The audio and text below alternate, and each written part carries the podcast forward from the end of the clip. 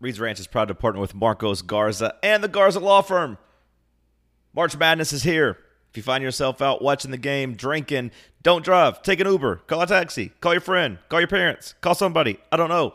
Don't get behind the wheel. But if you do, and if you get pulled over and you find yourself in trouble, there's only one name you need to keep in mind Marcos Garza. Before you say guilty, say Garza, but he doesn't just do DUI defense, he also does personal injury and criminal defense. If you find yourself needing a lawyer, use the people who support us. Marcos has been with the podcast for well over a year now.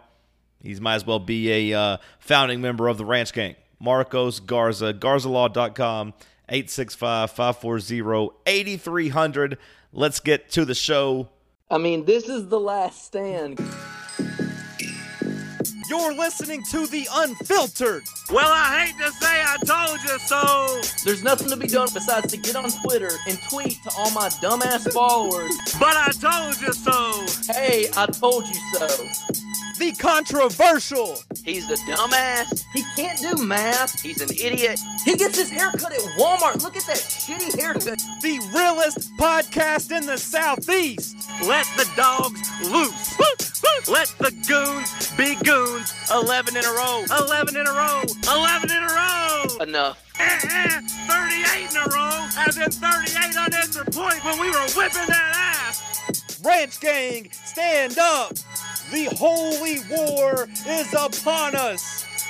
Welcome to Reed's Ranch, the podcast with Seth Hughes. Like, just quit acting like this is any fun at all. Special Friday edition, Reed's Ranch. Before the LSU game, Will Warren joins us remotely. I am set up in my kitchen right now, Will Warren. I got couch cushions wrapped around the microphone, so if it's echoey, it's not due to a lack of effort. How are you tonight?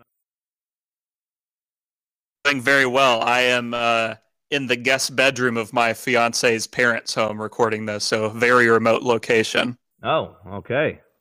Shout out to them. Are they there right now? Uh, I had to explain to one of them what a podcast is, but that's okay. Oh, okay. Well, we'll keep it short.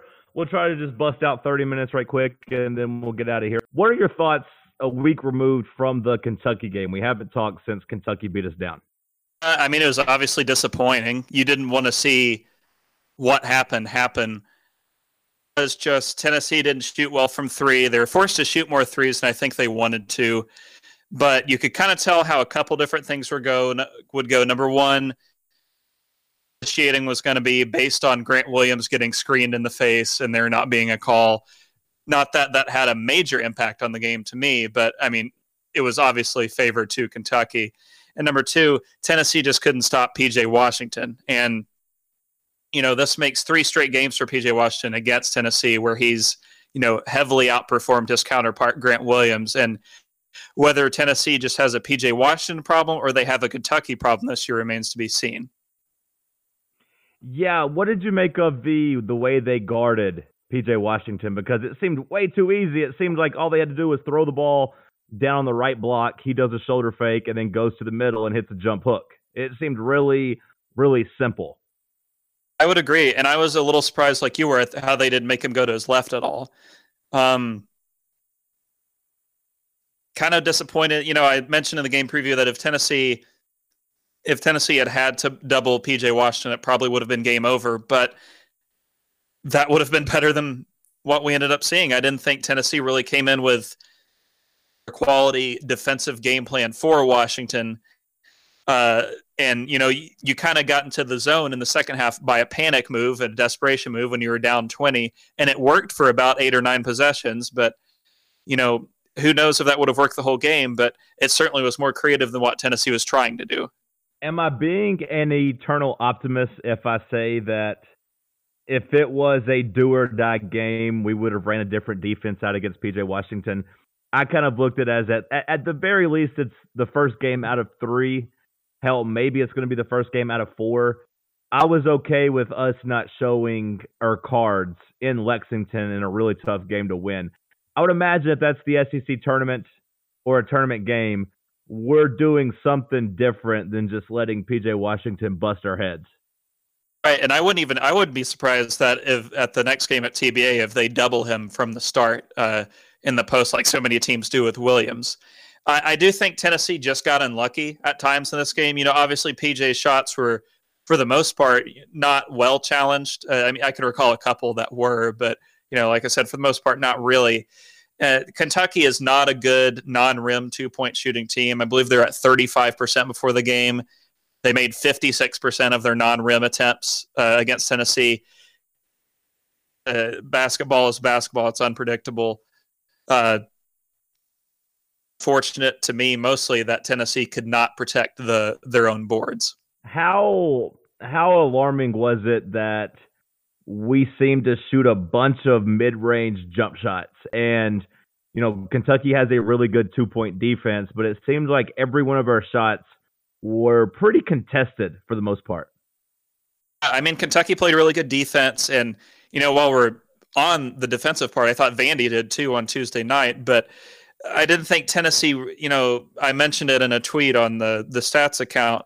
I didn't recall Tennessee running a single cut play, which is their most efficient play type on synergy. They didn't run one until there was five minutes left. And I farted out some real bad mid range looks, a lot of Schofield two point jumpers that I've never been a fan of. Bone was guilty of quite a few as well. It just it seemed like the offense was kind of spinning its wheels for a large amount of the game. They got bailed out by free throws at times, and I think they just kind of got bailed out by Kentucky letting them back in it in the second half. Had Kentucky hammered the gas all the way down, I don't think the final margin would have only been 17. So, how do we feel about Tennessee coming out of the last two games against LSU and against Vanderbilt? Uh, do you still think this is a team that makes the Final Four? Are you concerned and need to see what we do tomorrow against LSU? Uh, is the offense all of a sudden struggling? What What are your takes right now? I'm not. I'm not terrifically concerned. I mean, if, if, we're being honest, Kentucky was the first truly bad game Tennessee's played all year. If we're being real with it, uh, there's quite a few teams out there that would be okay with losing to Kentucky by 17 points at Rupp. Uh, not Tennessee, of course, but I thought they rebounded well enough against Vanderbilt. I thought it was really encouraging how much better the defensive effort was. Tennessee was chasing shooters to the perimeter uh, Shittu on Vanderbilt took some of the most painful looking layup attempts I've seen in my life because of Tennessee's interior defense. Of course, Tennessee didn't have a good offensive night, but not everyone is going to be on fire from offense every single game. I wasn't that upset about that. I was much more happy that Tennessee, you know, finally, for what felt like the first time since Georgia, had a complete game defensively. Okay, so you're not ready to panic just yet. Oh, it's one game. Uh, had they, I would say that had they lost that and had they lost, you know, maybe the Vanderbilt road game or Alabama at home, or you know, even if they had managed to chuck one of those leading into the Kentucky game, say home Florida or home South Carolina, but it's one loss. This is a 24 and two SEC team with uh, oh, in the last weekend of February. I don't care if the conference is great, if the conference sucks that's important. Tennessee's 24 and 2 and 12 and 1 in the SEC. Now, what about if Tennessee? Now you got a little bit of static coming. What the hell are you doing over there, Will? I just got the microphone in front of my face. Oh God. But um, what what about tomorrow? What if Tennessee comes out and loses to this LSU team? Does that raise the concern, or is it just hey, you've lost against two of the three best teams in the conference on the road? in big games. I think it's a real concern if Tennessee comes out and loses by 17 again. Obviously, if you go out there and you get blown out and it's not even competitive in the second half, then we can really raise the red flags and say, "Hey, wait a minute. You know, what what is this team's real realistic ceiling?" That said, I, I think anything from, you know, anything from like a single digit loss uh, is like you don't have to panic over that obviously any win is great tomorrow, but couldn't raise the panic button or smash it until Tennessee loses to Ole Miss or loses to Mississippi State. When you look at LSU, what do you see? Because reading your game preview, fantastic as always. If you're not a patron, uh, Will's previews are worth the price of admission. You need that for this stretch run and for the SEC and NCAA tournament. Patreon.com slash Reed's Ranch. Uh, shout out to all the all the members of the Patreon uh, right now in Discord. But you, you had a good preview.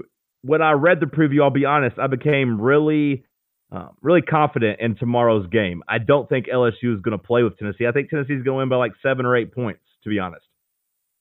I was surprised at how confident I became uh, while writing the preview, and thank you for the kind words. Uh, patrons who do sign up, uh, the final three games that are on weekends this year are tomorrow's LSU game, home Kentucky, and road Auburn. The three best games remaining. It's two dollars a month. It's your free advertisement if you're not paying already. But anyway, when I when I look at LSU, it seems kind of like Kentucky light to me where they don't shoot well at all from three, well at all away from the rim, period. Offensive rebounds, they get to the line a ton. They block a lot of shots. But that's kind of where the similarities end. Kentucky, with it, Kentucky, at least you had the fear of, you know, PJ Washington has learned to shoot threes and he's shooting them, I think, now at 43% clip.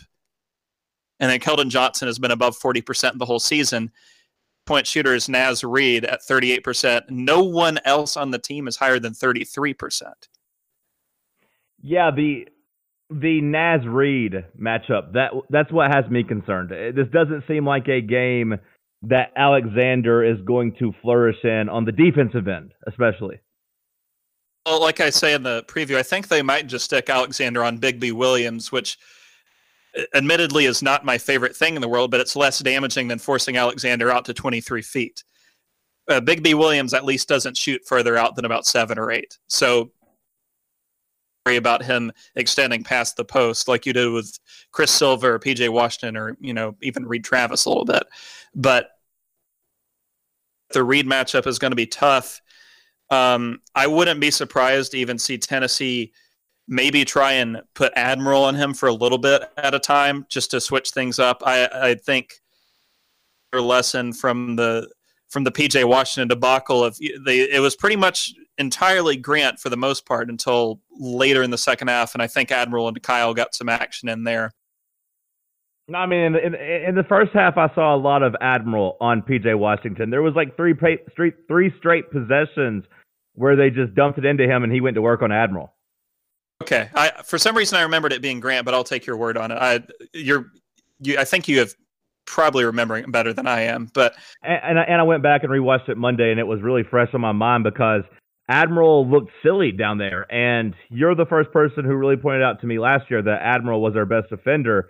So far, it doesn't seem that way. Like obviously, Grant Williams got the nod as a semifinalist for Defensive Player of the Year, but man, watching Admiral get worked by PJ Washington uh, was pretty alarming for me, and quite frankly, was a really bad thing to put on tape for the next level. Like he needs to be able to guard in the post a lot better than that if he's going to have a chance to be a good NBA player.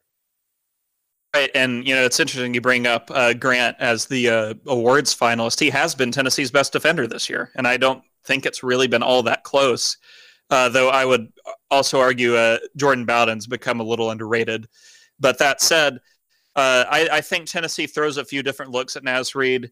Uh, he does take he and Tremont Waters take the most shots of anyone in LSU. It would surprise me to see, you know, maybe Admiral takes a few possessions on him when he's out on the perimeter. Grant probably will take him down low, and Kyle could switch onto him for a little bit.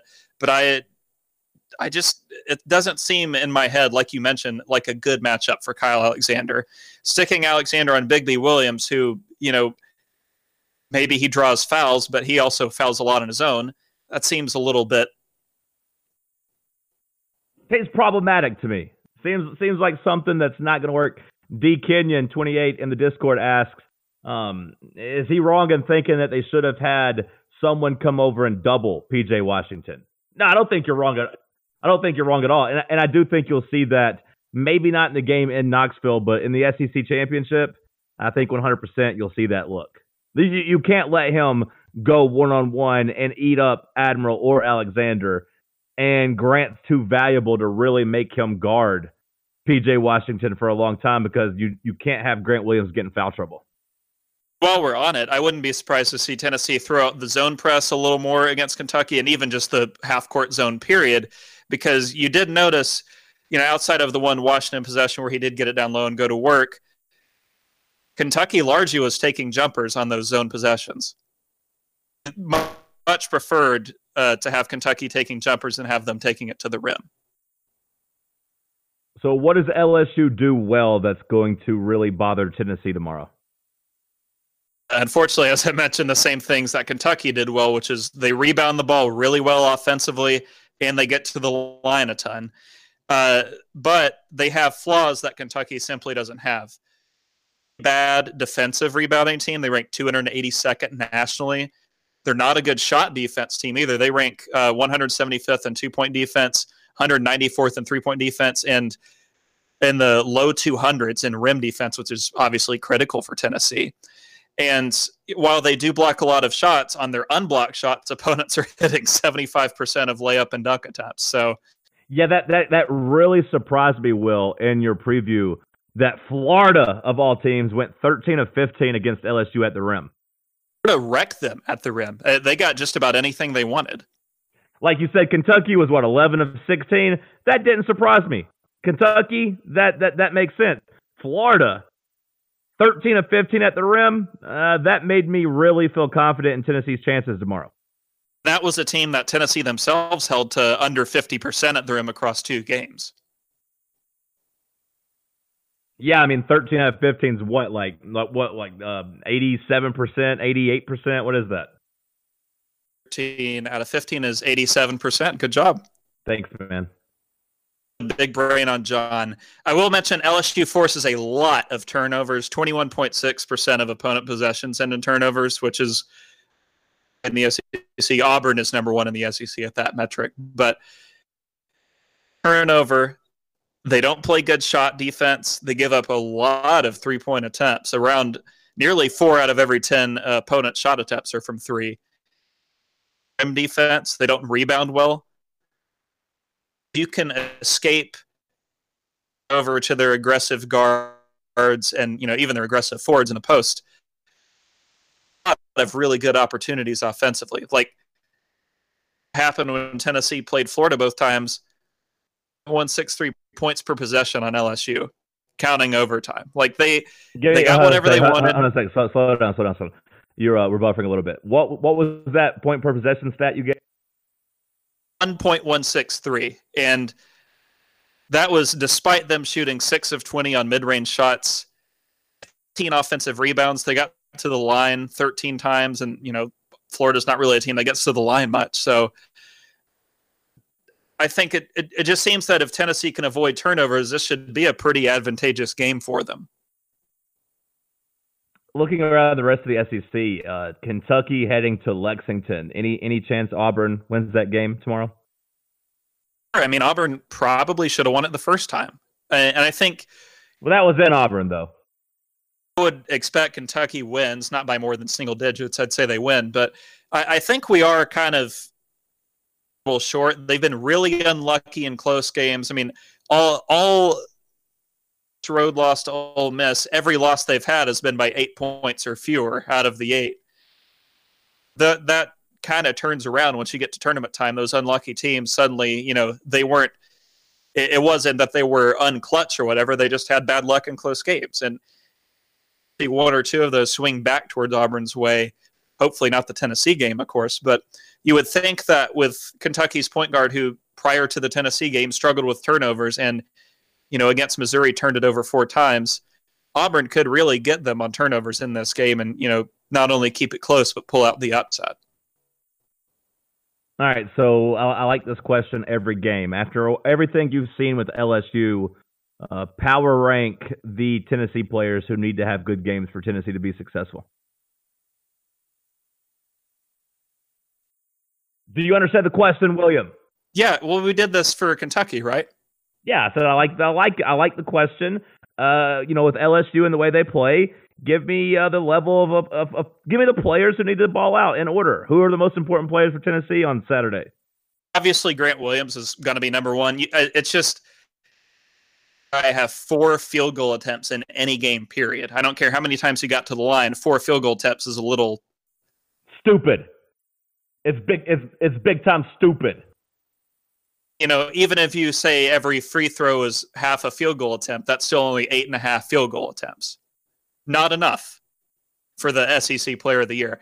I, I would say Bone, you could probably put these guys at about equal. Jordan Bone and Lamonte Turner are incredibly important in this game, and not because LSU's guards, Waters and Mays, are three point shooters I've ever seen, but they're really great at getting to the rim. They're both pretty good at getting fouled, and they both force a lot of turnovers. Bowen has really struggled with turnovers the last couple games out, which is surprising to you know anybody who'd watched the first ten games of SEC play. Turner, you know, he's he's gotten better. He's still struggling a little bit, but he he can get lost on the perimeter at times. Get he got really lost in a couple pick and rolls against Kentucky, including the one I highlighted in the piece, the Hagans drive to the bucket at the end of the half. Get lost in the pick and roll in this game. It simply can't happen. Uh, past that, Alexander has to be at, at worst a clear number four f- funny to rank Schofield at number five, I guess Schofield or Bowden here, but hasn't really had the best stretch of play in conference. I know you mentioned on the pod with Seth that we're no longer sure if he's even Tennessee's second best player.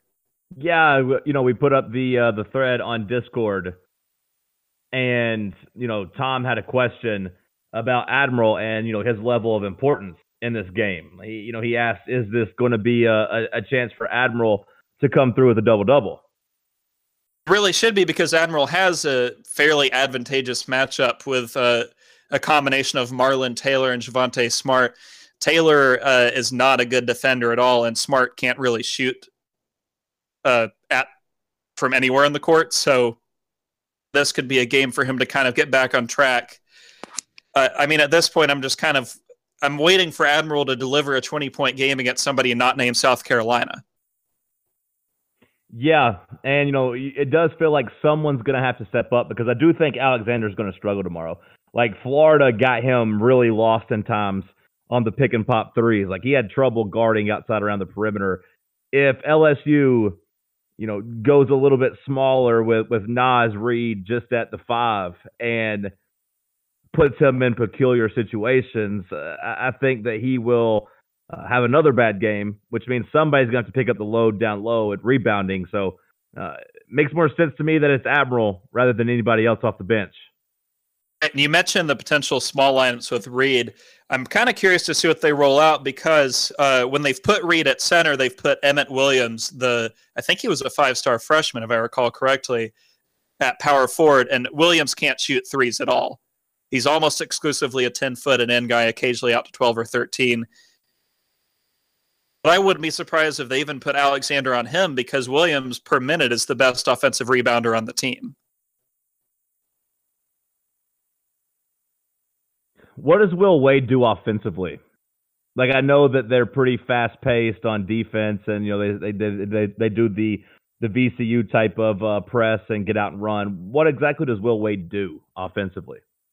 a lot of pick and roll, a lot of stuff meant to get open shooters off screens. Um, it's different from Tennessee's offense, obviously the motion, but as with the pick and roll, like they'll use uh, Reid to pop out on threes, which we, I mean, if you watch the Florida game, they ran that action multiple times. Waters will take shots off of the pick and roll. They'll use backdoor cuts to get the ball down to Bigby Williams. Is Waters Waters and Bone are they going to be matched up tomorrow? Yes, they will be matched up. Which and that's going to be that's going to be pretty interesting because I've highlighted in the past. Uh, you know, I get a little worried about Bone and pick and roll defense at times. Sure, especially if it's Bone and Alexander. it, that can get scary real quick. Yeah, I mean you laugh, but I imagine that's what LSU's got to be licking their chops at tomorrow. And I mean, it's a t- it's a Tennessee defense that really just depending on the night, has either defended the pick and roll well or not defended it well at all. And it, it, we've rarely had an in between night bust. All right. Um, game prediction. Do you think? Do you think Tennessee wins? I actually didn't get all the way to the end of the preview today. I didn't get to page Job. four. I didn't. I didn't get to page four. I'm sorry. I was. I've been busy. Did need feedback. Predict- I need feedback from people on if the page system works. I just think it does because it breaks up the gifs and makes it less bad to load. Uh, so give me feedback on that. But Tennessee to win 85-82. I was honestly considering this as even a more high scoring game. Not that I think Tennessee necessarily has a bad day uh, defensively, but it's just that LSU's offense is the b- best one left on Tennessee's schedule. Okay. It's a real, like you know, like I said, they don't shoot particularly well, but they get to the line so much and they get so many rebounds that you have to consider them as a real threat offensively. And you know, with how efficient they are at the rim, and really with how good of uh, free throw shooters they are, challenge to defend them without fouling. Wouldn't be surprised if this is even higher scoring than 85 82. But like I said, LSU has very real defensive problems that only seem to be fixed when they're able to force turnovers to make up for it. What I saw from Florida uh, on the game Wednesday night, I had texted Seth during it and said, you know, if Florida, if Tennessee runs a real offense Saturday, they could win by double digits. Running is not a real offense. It's some real gross stuff that's just threes upon threes. The Rebounds that they won that game. If Tennessee can hammer the boards and protect their own boards, for the record, to win this game. All right, Will Warren, appreciate you carving out 30 minutes for me. If you can, send me that audio. I'll get the podcast up later. I'm really looking forward to the Discord channel tomorrow during the game. It should be a lot of fun. If you want access to that Discord, patreon.com slash Reed's Ranch. You'll get the link. You can join. It's basically our own little private chat room. So far, I've really loved it. It's my new favorite thing to do. It's taking a lot of my time, though. I do love the Discord. I'm, gl- I'm glad we have it now. Uh, I don't open up. I, I don't open Twitter anymore. The first thing I open up is Discord because that's where all, that's where all of our friends are talking. Not not it's a good, Twitter. It's a well designed app, I would say. all right, so Will, uh, I'll talk to you tomorrow. Are you coming to uh, watch the game with me by any chance? Uh, maybe I'll let you know in the morning. I got to get new tires in the morning, uh, so I don't hydroplane. That means no. Are you coming to the? Uh, since you are a loose affiliate of Fox Sports Knoxville, are you coming to my house for the uh, the station get together at my house? Yes, that's a for sure. Oh, you are coming tomorrow? Are you? Yeah. Yeah. Did I give you the address? Can you can you text it to me after this podcast ends? Oh, okay, yeah, cool. I didn't, uh, I didn't, I didn't know that you were coming. All right, awesome. All right, I'm pumped. Cool. Carly coming? Yeah, she'll be with me. Ah, nice, even better. Oh, what a day. All right, cool. All right, well, Uh, for thanks everybody. people not getting an invite to this party, by the way. Yeah, hate, hate, to, hate, hate it for them. All right, guys. All right, enjoy. Uh, Will, thanks for the time. Talk to you guys later. Hi.